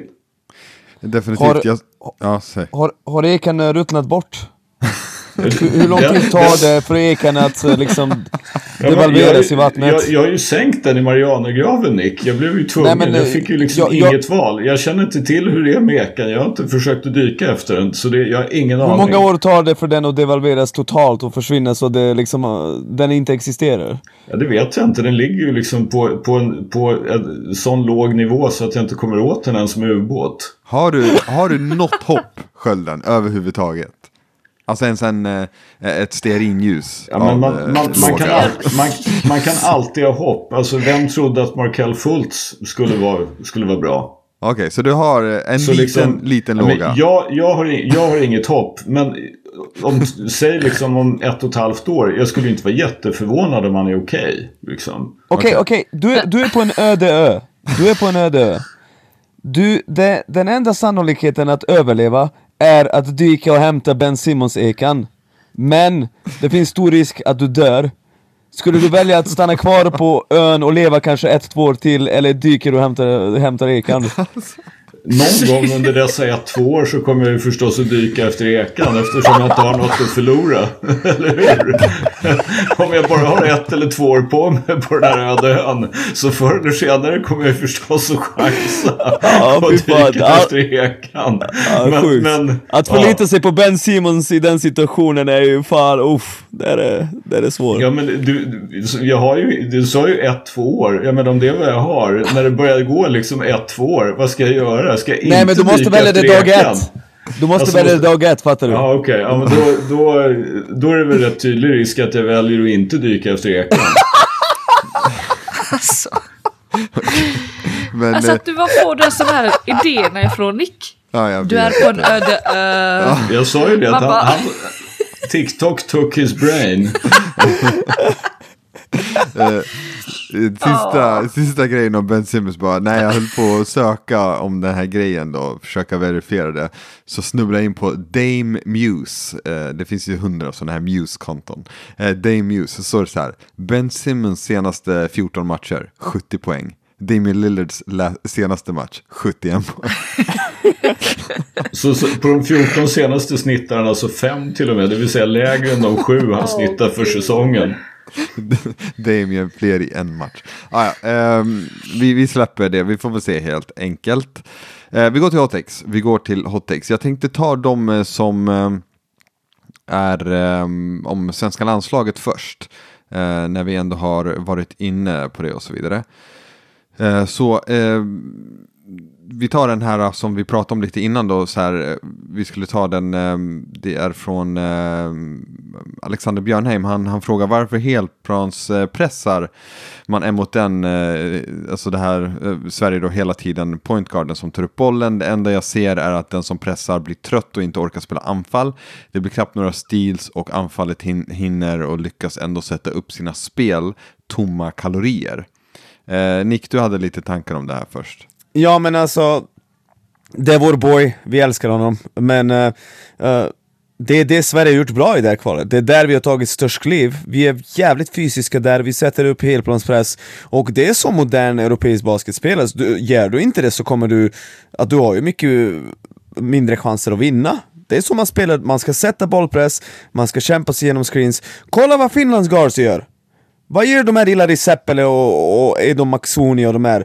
De kämpar sina screen och, och, och, pressar hela plan. Det är deras uppdrag och de gör det jävligt bra. Och det är därför liksom, eh, det är inte deras svaghet att de inte har någon stjärna på positionen. Så det är ju helt fel analys. De ska göra det, spelar ingen roll att man blir trött. Blir du trött, varsågod sätt dig på bänken, vi har ju ganska många guards. Så enkelt är det. Jättebra jobbat, vi ska fortsätta på det spåret. Ju, det är ju det, förstås... Är, ja, förlåt Nick. Kör du! Ja, men det är ju förstås också så att när vi gick från 30 sekunders klocka till 24 sekunders klocka så tar du bort, alltså genom helplanspressen, att du tar bort 5, 6, 7 sekunder från klockan innan anfallande lag kommer in i sitt anfall. Då har du i princip sett till att liksom, ja, men de kan springa en eller två grejer. Sen måste bollen upp om du inte sätter upp en helplanspress utan låter dem komma upp liksom och sätta upp sitt anfall. Då, hin- då kan man ju liksom spela lite mer avancerat anfall. För du försöker ju också förstås styra han som kommer upp med bollen åt något håll som är bort ifrån där han vill gå. Som gör att det blir svårare att sätta upp spelet. Så det, det är ju som sagt det är, det är modern europeisk basket. De gör ju så i NBA också lite då och då när det finns en spelare som klarar av det. Menar, Drew Holiday gick ju från att spela in NBA-final, var helt fantastisk, till att åka och spela OS och plocka upp liksom direkt, spela helplanspress. Adis, du hade ett motargument va? Eh, nej men det enda jag sa var att jag kan tycka att alltså, en helplanspress, absolut när man möter eh, liksom, så ett lag som Estland och som kanske inte har de bästa eh, på bollen där. Men jag kan tycka att ju mer, eh, ju mer, alltså jag menar, skulle Sverige möta någon riktigt, riktigt vass eller någon riktigt, en riktigt, riktigt vass backcourt så kan jag ju känna kanske spontant att det är lite, att han har lite rätt, att det blir lite tomma kalorier för att du, du lyckas inte störa dem tillräckligt mycket helt enkelt. Bra du tog upp det där, vet du varför? Mm. För jag vill att du tittar på SVT Play, matchen Sverige-Slovenien, kolla Pelle Larsson och Melvin Pansar, vilket jävla press de satte på Doncic och Dragic. Stoppade man de två? Nej. Men de frustrerade, Dragic kastade Pelle Larsson till slut och berömde honom efter matchen. Jag håller inte alls med, du ska sätta den här pressen, ingen ska få dribbla upp bollen i lugn och ro och sätta sina anfall utan liksom att anstränga sig. Jag håller inte med dig där Adis. Men det, bli, det blir ju, ja jag fattar, men eh ja, jag får väl kolla det igen då, men jag kan... Alltså dels... Vi stoppade inte dem, alltså jag, det, det är Nej, absolut det, inte det jag ser. Det gör man ju inte. Alltså... Nej, och det är väl inte det det handlar om att, att, att stoppa, men lika väl som att försvararen kanske blir trött så tröttar man ju ut anfallaren också. Alltså jag menar att dribbla upp bollen mot en, en press är jävligt jobbigt. För det första måste Exakt. du ju hålla koll på på bollen. Du måste hålla koll på, okej okay, vad ska vi sätta nu? Var är mina öppna spelare? Nu är ju såklart att det här är sån hög nivå så att det inte är att de får stress på det viset, men det blir en helt annan sak. Om man tar sekunder från deras anfall och man kan framförallt komma in i deras huvuden, så som det blev nu mot Slovenien, eller ja, i somras. Att det kan bli ett mentalt spel också. Så jag kan ju köpa på ett sätt att man kanske kan tycka att det är tomma kalorier. Men jag tycker verkligen inte det är det. Men, men hur, hur, Nick, du som har analyserat de här matcherna väldigt noga, hur gjorde Slovenien mot Sverige då? Om du säger att eh, Sverige pressade eh, Dragic och eh, Doncic, eh, liksom. hur, gjorde, hur agerade de mot svenska guards? Första matchen, Första mm. matchen när vi möttes borta i Slovenien utan uh, uh, Dragic och, och Doncic så var de med Nikolic och de här snubbarna som verkligen, alltså de spelade Tim Schübe försvar allihopa. Mm. Uh, sen, och, och, så, och då grät vi. Då kommer jag ihåg att bara, de faular hela tiden, bla bla bla. Men sen anpassade vi oss ju längre kvalet gick och sen när vi var på Hovet mm. så var det så att Luka Doncic försvarade Denzel Andersson stora delar av matchen och sket i att spela försvar. Men de andra var ju fysiska liksom, de, de gör det, det är så de spelar. Det ligger i deras ryggmärg. De sätter press, de är fysiska, de bumpar, tar kontakt, uh, spelar på gränsen till fall och utmanar domarna. Men Doncic gjorde absolut inte det. Han, han, han hängde i tre sekunders området och lät Denzel skjuta. Denzel hade typ åtta öppna tre i den matchen. det är väl kanske det jag är mer inne på då, det beror väl på kanske vem som gör det då. För att det finns ju en anledning varför de inte låter, det är inte att Luka inte kan göra det. Om du förstår vad jag menar. Mm. Det är ju ja. det att Lukas ska inte göra det, för Lukas ska göra annat på planen. Ja, så är det. Uh, ja, och det är väl det jag kan känna lite, att man tar ju ifrån, alltså det är precis som att du sätter ju inte din bästa vinge, alltså jag hatar det där liksom, så, oh, men eh, Durant, oh, han spelar inte på de bästa vingarna liksom. Nej, men det är, för, det är ju idiotiskt att han ska göra det. Alltså om det finns en, en annan som kan göra det, förstår du vad jag menar? Uh, yep. För att det tar så mycket energi. Eh, det är därför eh, hade en PJ Tucker som sprang omkring där och eh, liksom svettades med Durant. Det är inte för att Janis inte kan det. Det är för att eh, man, eh, du tar ju från något annat. Alltså de, de, har ju, det är ju en, um, vad ska man säga, det är ju ett... Uh... Okej, okay, jag köper det. Jag köper det. Och Ludde, Håk och Ludde Håkansson, han, han har inte i uppdrag att sätta press Exakt. på samma sätt som Melvin och Pelle Larsson. Ja. Men det... vi måste fortfarande ha två spelare som gör det. Fattar du ja, vad jag menar? Ja, men alltså, det, det köper jag. Absolut, ja. absolut. Det är väl ja. mer det jag är inne på, att det, det beror väl på vem som ska göra det, så att säga. Yep. Eh, ja, bra. Eh, vi har fått en fråga också om eh, landslaget och det är, vi har varit inne lite på det här, vem ska vara landslagets naturliga trepoängsskytt i kommande kval? Det kanske är OS-kvalet han syftar på. någon som skjuter med det självklara självförtroendet som man idag kan se total avsaknad av. Idag skriker kommentatorerna sig hesa när Sverige sätter en trea. Stora bokstäver, en trea. Sen drar andra laget i tre raka utan att lyfta ögonbrynet. Det här är från Bewley Brother. Jag tycker det är bra eh, fråga. Faktiskt. Vem, vem det, är det, det vi har? Nästan, det är ju nästan den frågan du ställde också Alice. Ja, faktiskt. ja men det, är därför jag sa att den var bra. Det är ju... Vi oss själva här ja. Ja, vem, vem har jag, vi har, där ute? Jag, alltså, det är ju, jag tycker det är ju två saker där. Vi har ju inte någon, liksom, vi har ju Marcus Eriksson men han har ju av förklarliga skäl inte kunnat vara med. Han är tillräckligt bra för att spela ett Euroleague-lag och då, de spelar det kvaldagar så han kan inte vara med. Men och vår vän Henrik Johansson, coach Johansson, han har ju sagt länge att vi har för få specialister och jag vet inte vem som så att säga skulle vara... Vi vet ju att Ludde Håkansson kan borra i treor, det är inte problemet. Men vi skulle ju som sagt gärna behöva någon annan för det är då vi har spacing. Jag vet att det var någon som liksom undrade som jag såg, eller om det var någon jag pratade med, jag kommer inte ihåg, men som liksom där tyckte att Nick Spires borde ju kunna vara ett hot när han sätter screen och springer på allihop. Och ja, det har han varit när vi har Ludde Håkansson. Men nu var, fanns det ju ingen spacing, de stängde ju den så jag förstår att man liksom inte fick den typen. Och det skulle vi ju få med en trepoängsskytt. Då är ju så att säga den här pick and rollen är ju intressant. Liksom. Ludde har ju skickat alltså. ett gäng allihop till Expire så det, det, är klart att det händer saker och ting om vi har en trepoängsskytt även för andra eller helst flera trepoängsskyttar förstås. Nej men alltså det, det är en svår och komplicerad fråga som vi redan har tagit upp. Vi kan ju inte skjuta vi svenskar, vi måste ta tag i det problemet uh, på något jävla sätt. Men samtidigt känner jag att om vi har Ludde Håkansson som liksom från studs kan skjuta 40% och de andra sätter bara decent procent av sina trepoängsförsök så, så liksom då kan Sverige ändå vinna en jä jäkla massa matcher, det har de visat. Uh, det finns ju större problem, även fast jag vet att det ser jobbigt ut, det är låga procent, så, så känner jag att där kan man inte göra en stor förbättring. Vi får leva med som det är. Denzel Andersson, han kan ju skjuta helt okej. Okay. Uh, liksom förstår ni, Sjapovic är ju bra skit. Visst, inga bra procent i detta kval, men jag vet inte, alltså Vet, det, det, det, är en svår fråga och vi kommer inte, det kommer inte bli någon förbättring. Det kommer inte vara så att oh, nästa kval, den personen kommer in och vi ritar upp spel för att han ska skjuta massa trepoängare. Det kommer inte hända. Mm. Eh, bra, eh, Adam eh, Weifert han säger att det tas fler bilder av fans med nick än vad det görs med spelarna vid landslagssamlingar. Stämmer det här? Alltså, jag vill säga att igår var det jävligt mycket, men jag vet inte fan om det är mer än spelarna, det, det vågar jag inte påstå.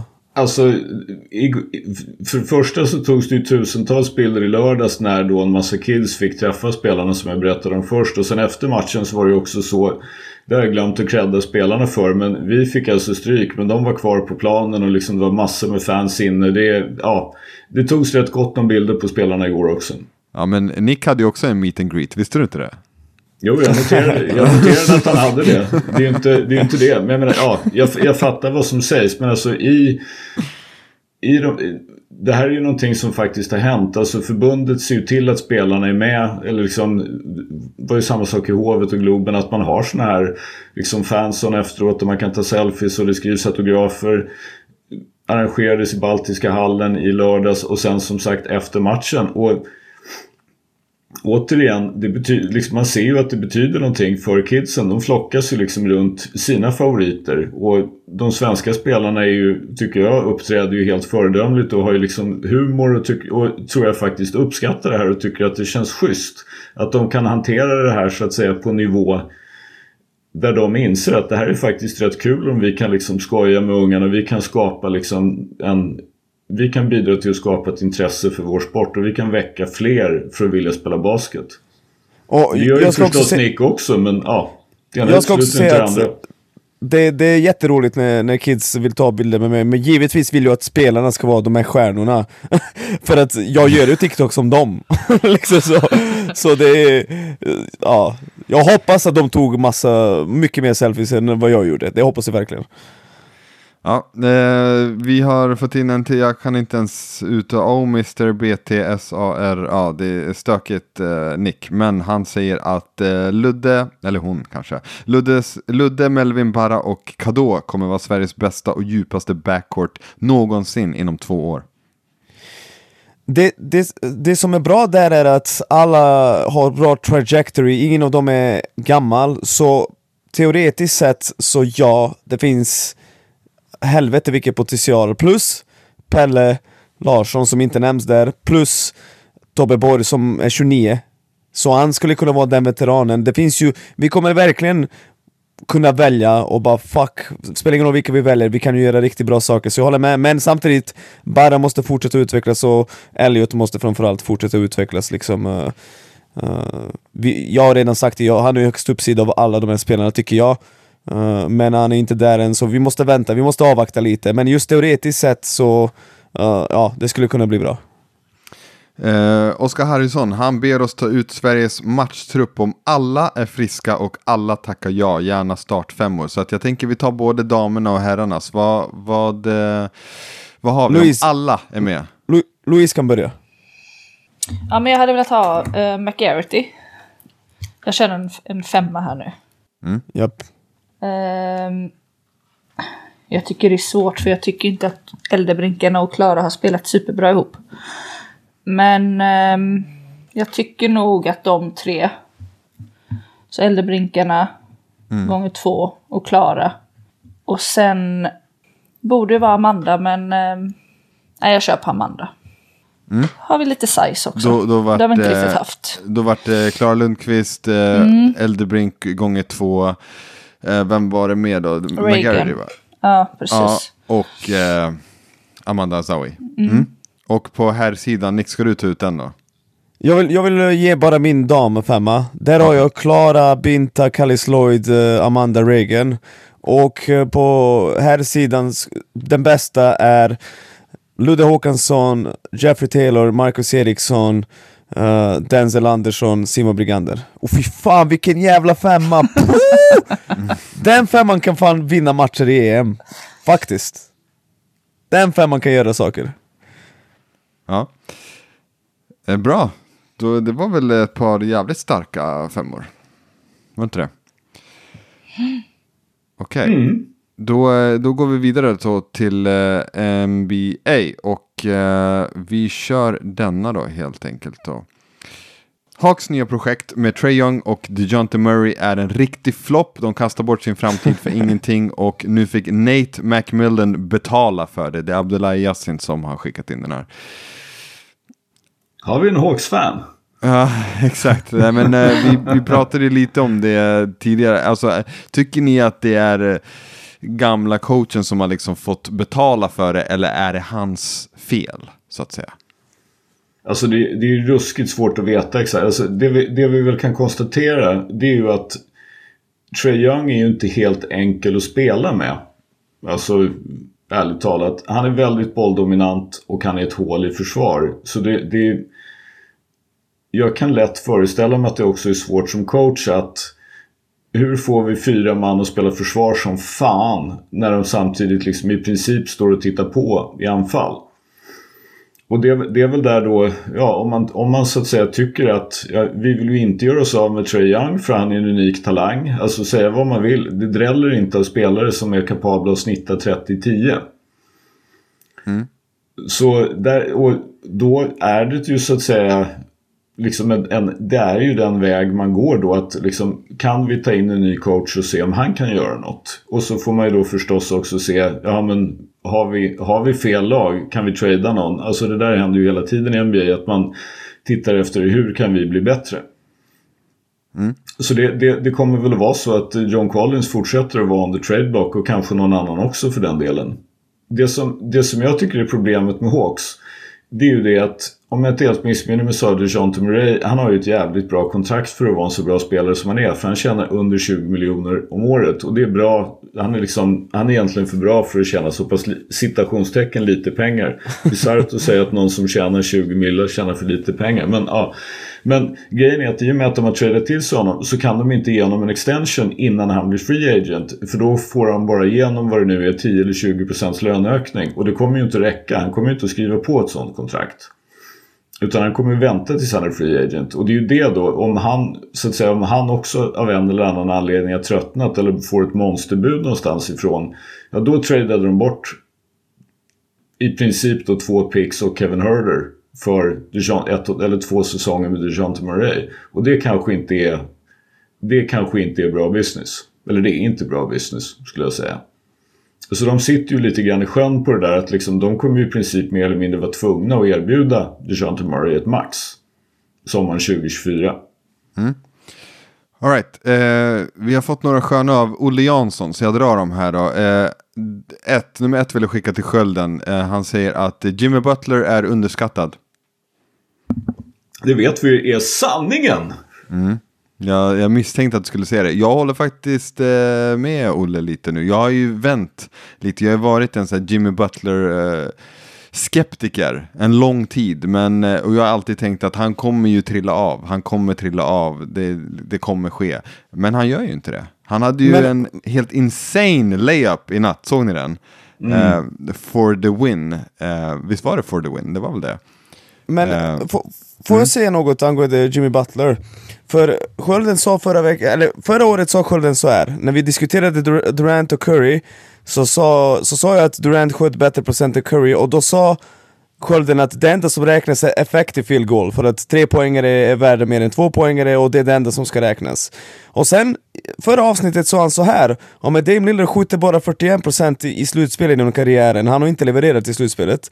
Uh, 40, 49% i effective field goal har Dame Lillard. Vet ni vem som också har 49%? Slutspelsguden, Jimmy Butler också, som Skölden påstår är den bästa slutspelsspelaren någonsin efter Michael Jordan typ. Så, eh, jag, jag förstår dina, inte det. Dina överdrifter som sagt. TikTok took your brain. Jag har inte sagt att det är det enda som räknas. Men det är ju ett ganska enkelt mått Nick. Att se på effective field goal Men vänta, hur Det är det möjligt att. Dame Lillard chokar i slutspelet, Jimmy Butler är en gud i slutspelet, de är lika effektiva i anfallet? Kan du förklara den biten?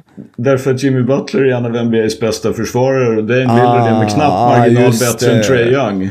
Samt dessutom, som du möjligen minns i NBA-finalen mot Los Angeles Lakers med LeBron James och AD. Vad gjorde Jimmy Butler då? Did he up his game or did he not? Ja men vänta, satte inte Dame Lillard två viktigaste slutspelsskotten någonsin? Har Nej, inte han gjort flera inte. 50 poängsmatcher i slutspelet? To- Tog han sig inte till Western Conference Finals eh, Han har, inte satt som... de två, han har inte satt de två viktigaste skotten i NBA-historien Nick. För han har inte ens spelat en NBA-final. Du kan inte Mest säga så. minnesvärda slutspelsskotten. Två av de mest minnesvärda någonsin. Ja, men jag håller inte med om det heller. Det är inte svårare än så. Det är liksom, Du Okej. kan tjafsa om det där bäst du vill. Men Jimmy Butler snittade 28, 8 och 9 eller vad fan det var mot LeBron och AD utan Bam. Och De Dame tog Lillard... två matcher och Dame Lillard är 0-10 mot Steph Curry och snittar typ 20 poäng. Dame Lillard är fjär, plats nummer fyra bland personer som gjort 50 plus poäng i slutspelet. Jag, alltså, han, är, han är en slutspelskiller. Jag vill ju bara säga det liksom. Och det kan vi Men komma vad- fram till. Vad kul att vi pratade om Jimmy Butler underskattad och hamnade på Dame Lillard. Why am I not fucking surprised? Ja, ja, Ta men nästa, Olle-. Ja, Olle Jansson sa också att eh, snackisen om att Schröder blev eh, ankle breakad är konstig. Han hade ju ingen sko.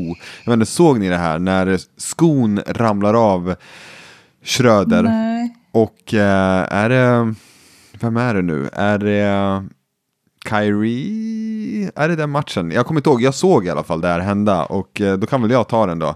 Alltså, Schröder spelar defense på eh, någon, om det är Kyrie eller Luka eller vad fan det var. Och så eh, tappar han skon och eh, så blir han ju, alltså han ramlar liksom efter det. Eller halkar. För han spelar i strumpa liksom. Det är, det är inte jättekonstigt. Och jag kan hålla med Olle här om att eh, då är man ju inte enkel. Det är väl inte fair liksom att säga att ja men kolla hur han blev ankle breakad liksom. Spelar Nej, det är inte fair. Nej, det är inte fair. Eh, så ja, upprättelse för Schröder här i podden. Så, Jag ser det nu, han bara glider. Ja, det är Tim Hardaway vem är det? som- Han, Tim Hardaway Jr Han springer ja. ut som att han ska ta bort hans tre, så bara glider han förbi. Han glider bara, ja, Ja. på strumpan. Det är, Ja. det är så här lite, ja, så här, åh, ankle breaker. Ja, men han spelade ju fan strumpor. Eh, Så det, det är väl klart. Så Eh, så. Eh, Och slutligen säger Olle Jansson att ni snackar ju också om Easy eh, Basket för ett tag sedan. Och han meddelar att jag spelar inte Easy Basket och jag är 11 år. Va? Så eh, jag vet inte, shoutout eh, till eh, Olle i alla fall, 11 år som lyssnar på podden. Och eh, Ja, verkligen. ehm. Ja, ja, men det, verkar det är väl skilja så. sig. Vi kommer fram till det att man gör lite olika i lite olika distrikt. Ja, det verkar som det. Och eh, där Det var en Olle... unge, det var en unge i hallen igår som var typ 13 bast från Malba, så han bara Ja, hatar du Draymond Green? Jag bara "Eh, Nej, hatar jag det inte. Och då sa han, ja men jag lyssnar på podden, så kul att vi kanske börjar komma åt de här yngre också. Ja, Det Ja, vet vi eh. att vi har gjort. Det är underbart. Ja, Keep on. Shoutout Olle. ja kära till Olle. Uh, Alright, vi går vidare. Maja Kansen säger att Suns är nya Dreamteamet och de kommer slakta alla och vinna finals. Tror vi på Suns? Vi får väl se imorgon när KD spelar.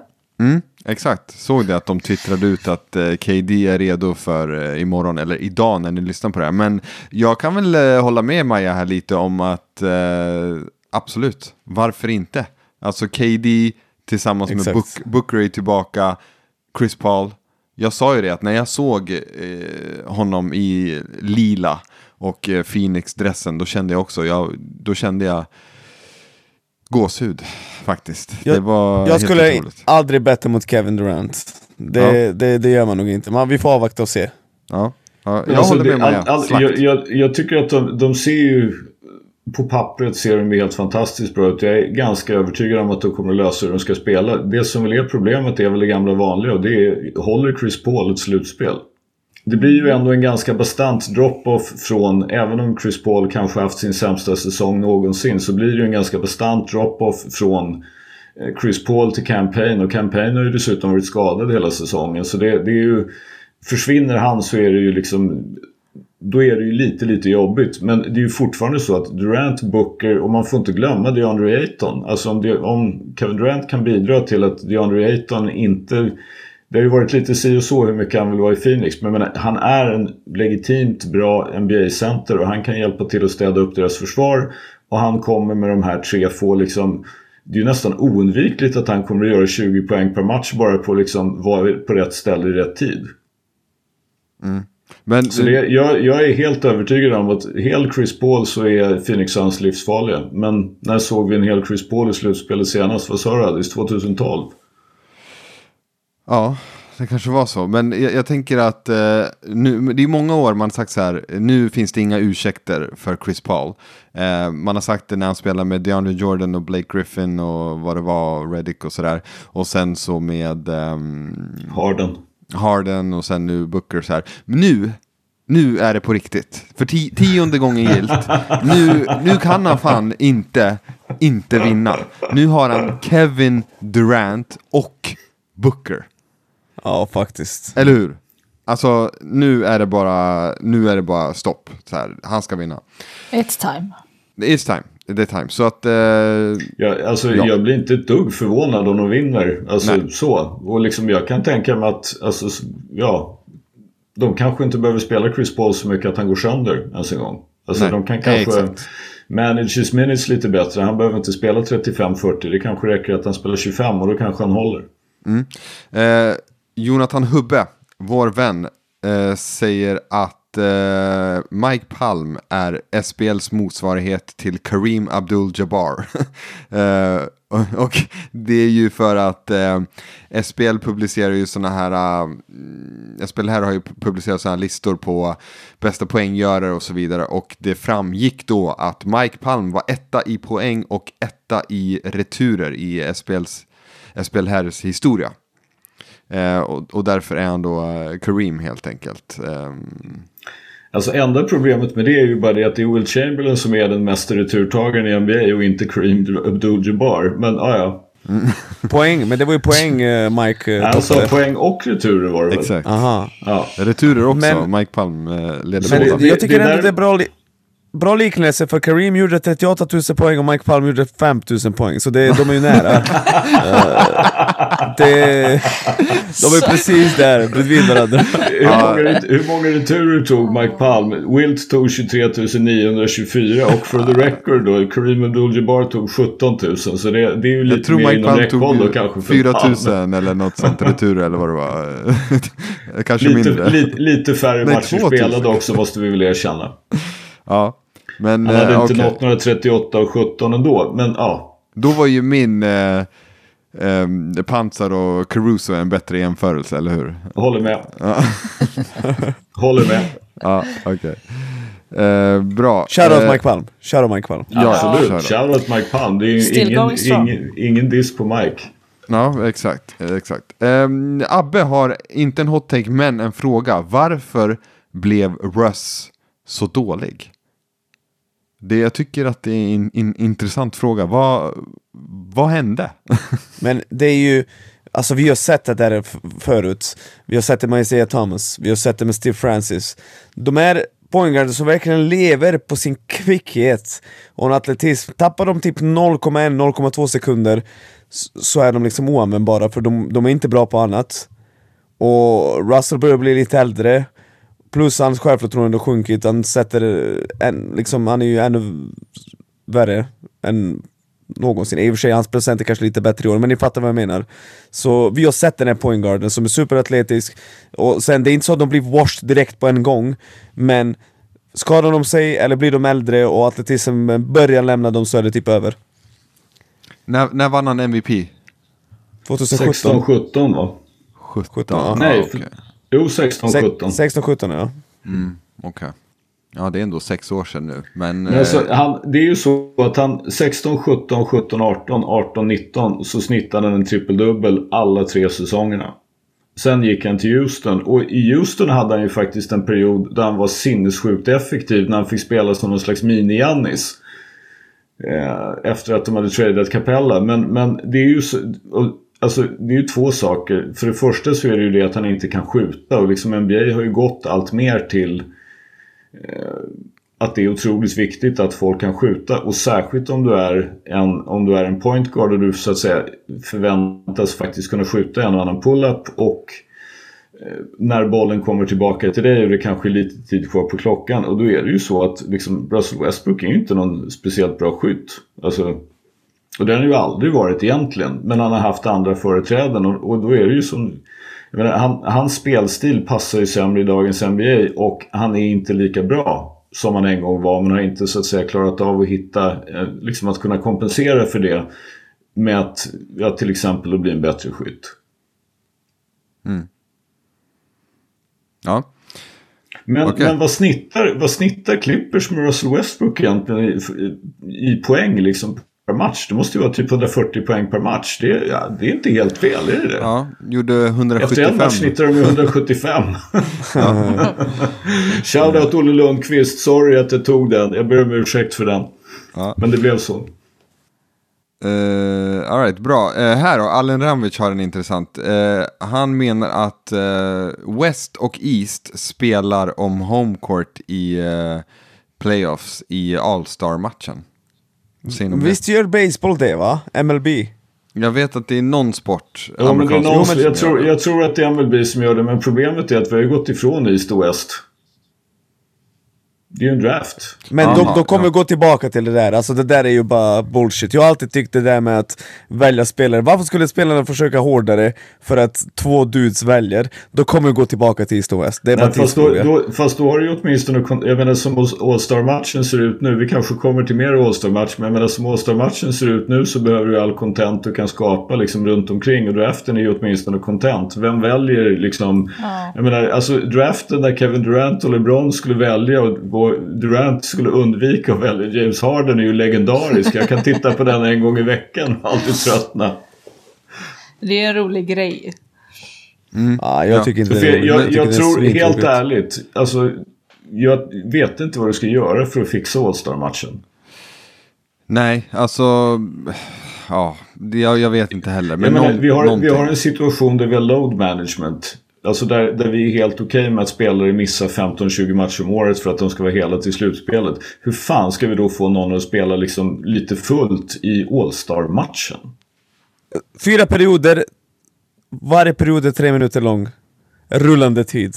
Jag Lite tror- Göteborgs basketfestivalkänsla. Let's fucking Ja, go. fast jag, jag, tror, jag tror inte att det skulle liksom bli mer Nej. intensivt för det. Nej, jag alltså, jag, liksom konceptet är, alltså dit vi har gått. Och, men som sagt, vi kan ju ta nästa All-Star-fråga när vi ändå är igång där. Jag, jag tycker idén, idén har ju något, men ja. Ja, nej men eh, Olof Arvidsson har skickat in en hot take på temat All-Star och skrivit att det är, visst var det den du menar Skölden? ja. Ja, eh, det är LeBron James fel att eh, All-Star-matchen är kass nu.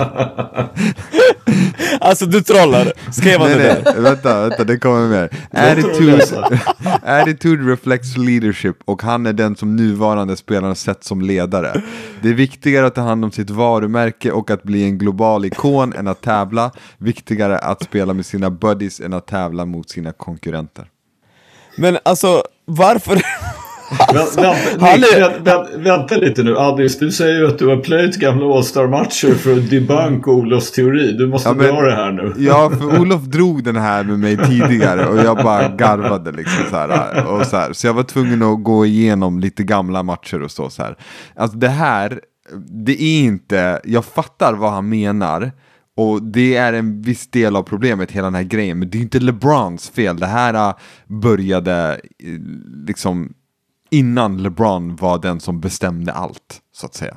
Började inte det här, alltså helt ärligt, började inte det här redan på 90-talet innan LeBron ens liksom var i närheten av NBA? Alltså jag, helt ärligt, jag minns inte när jag ens liksom kände en kittling av att nu ska jag se All-Star-matchen. Ja men det, det, har gått lite i vågor för att det var en del matcher på så här tidigt 2000-tal.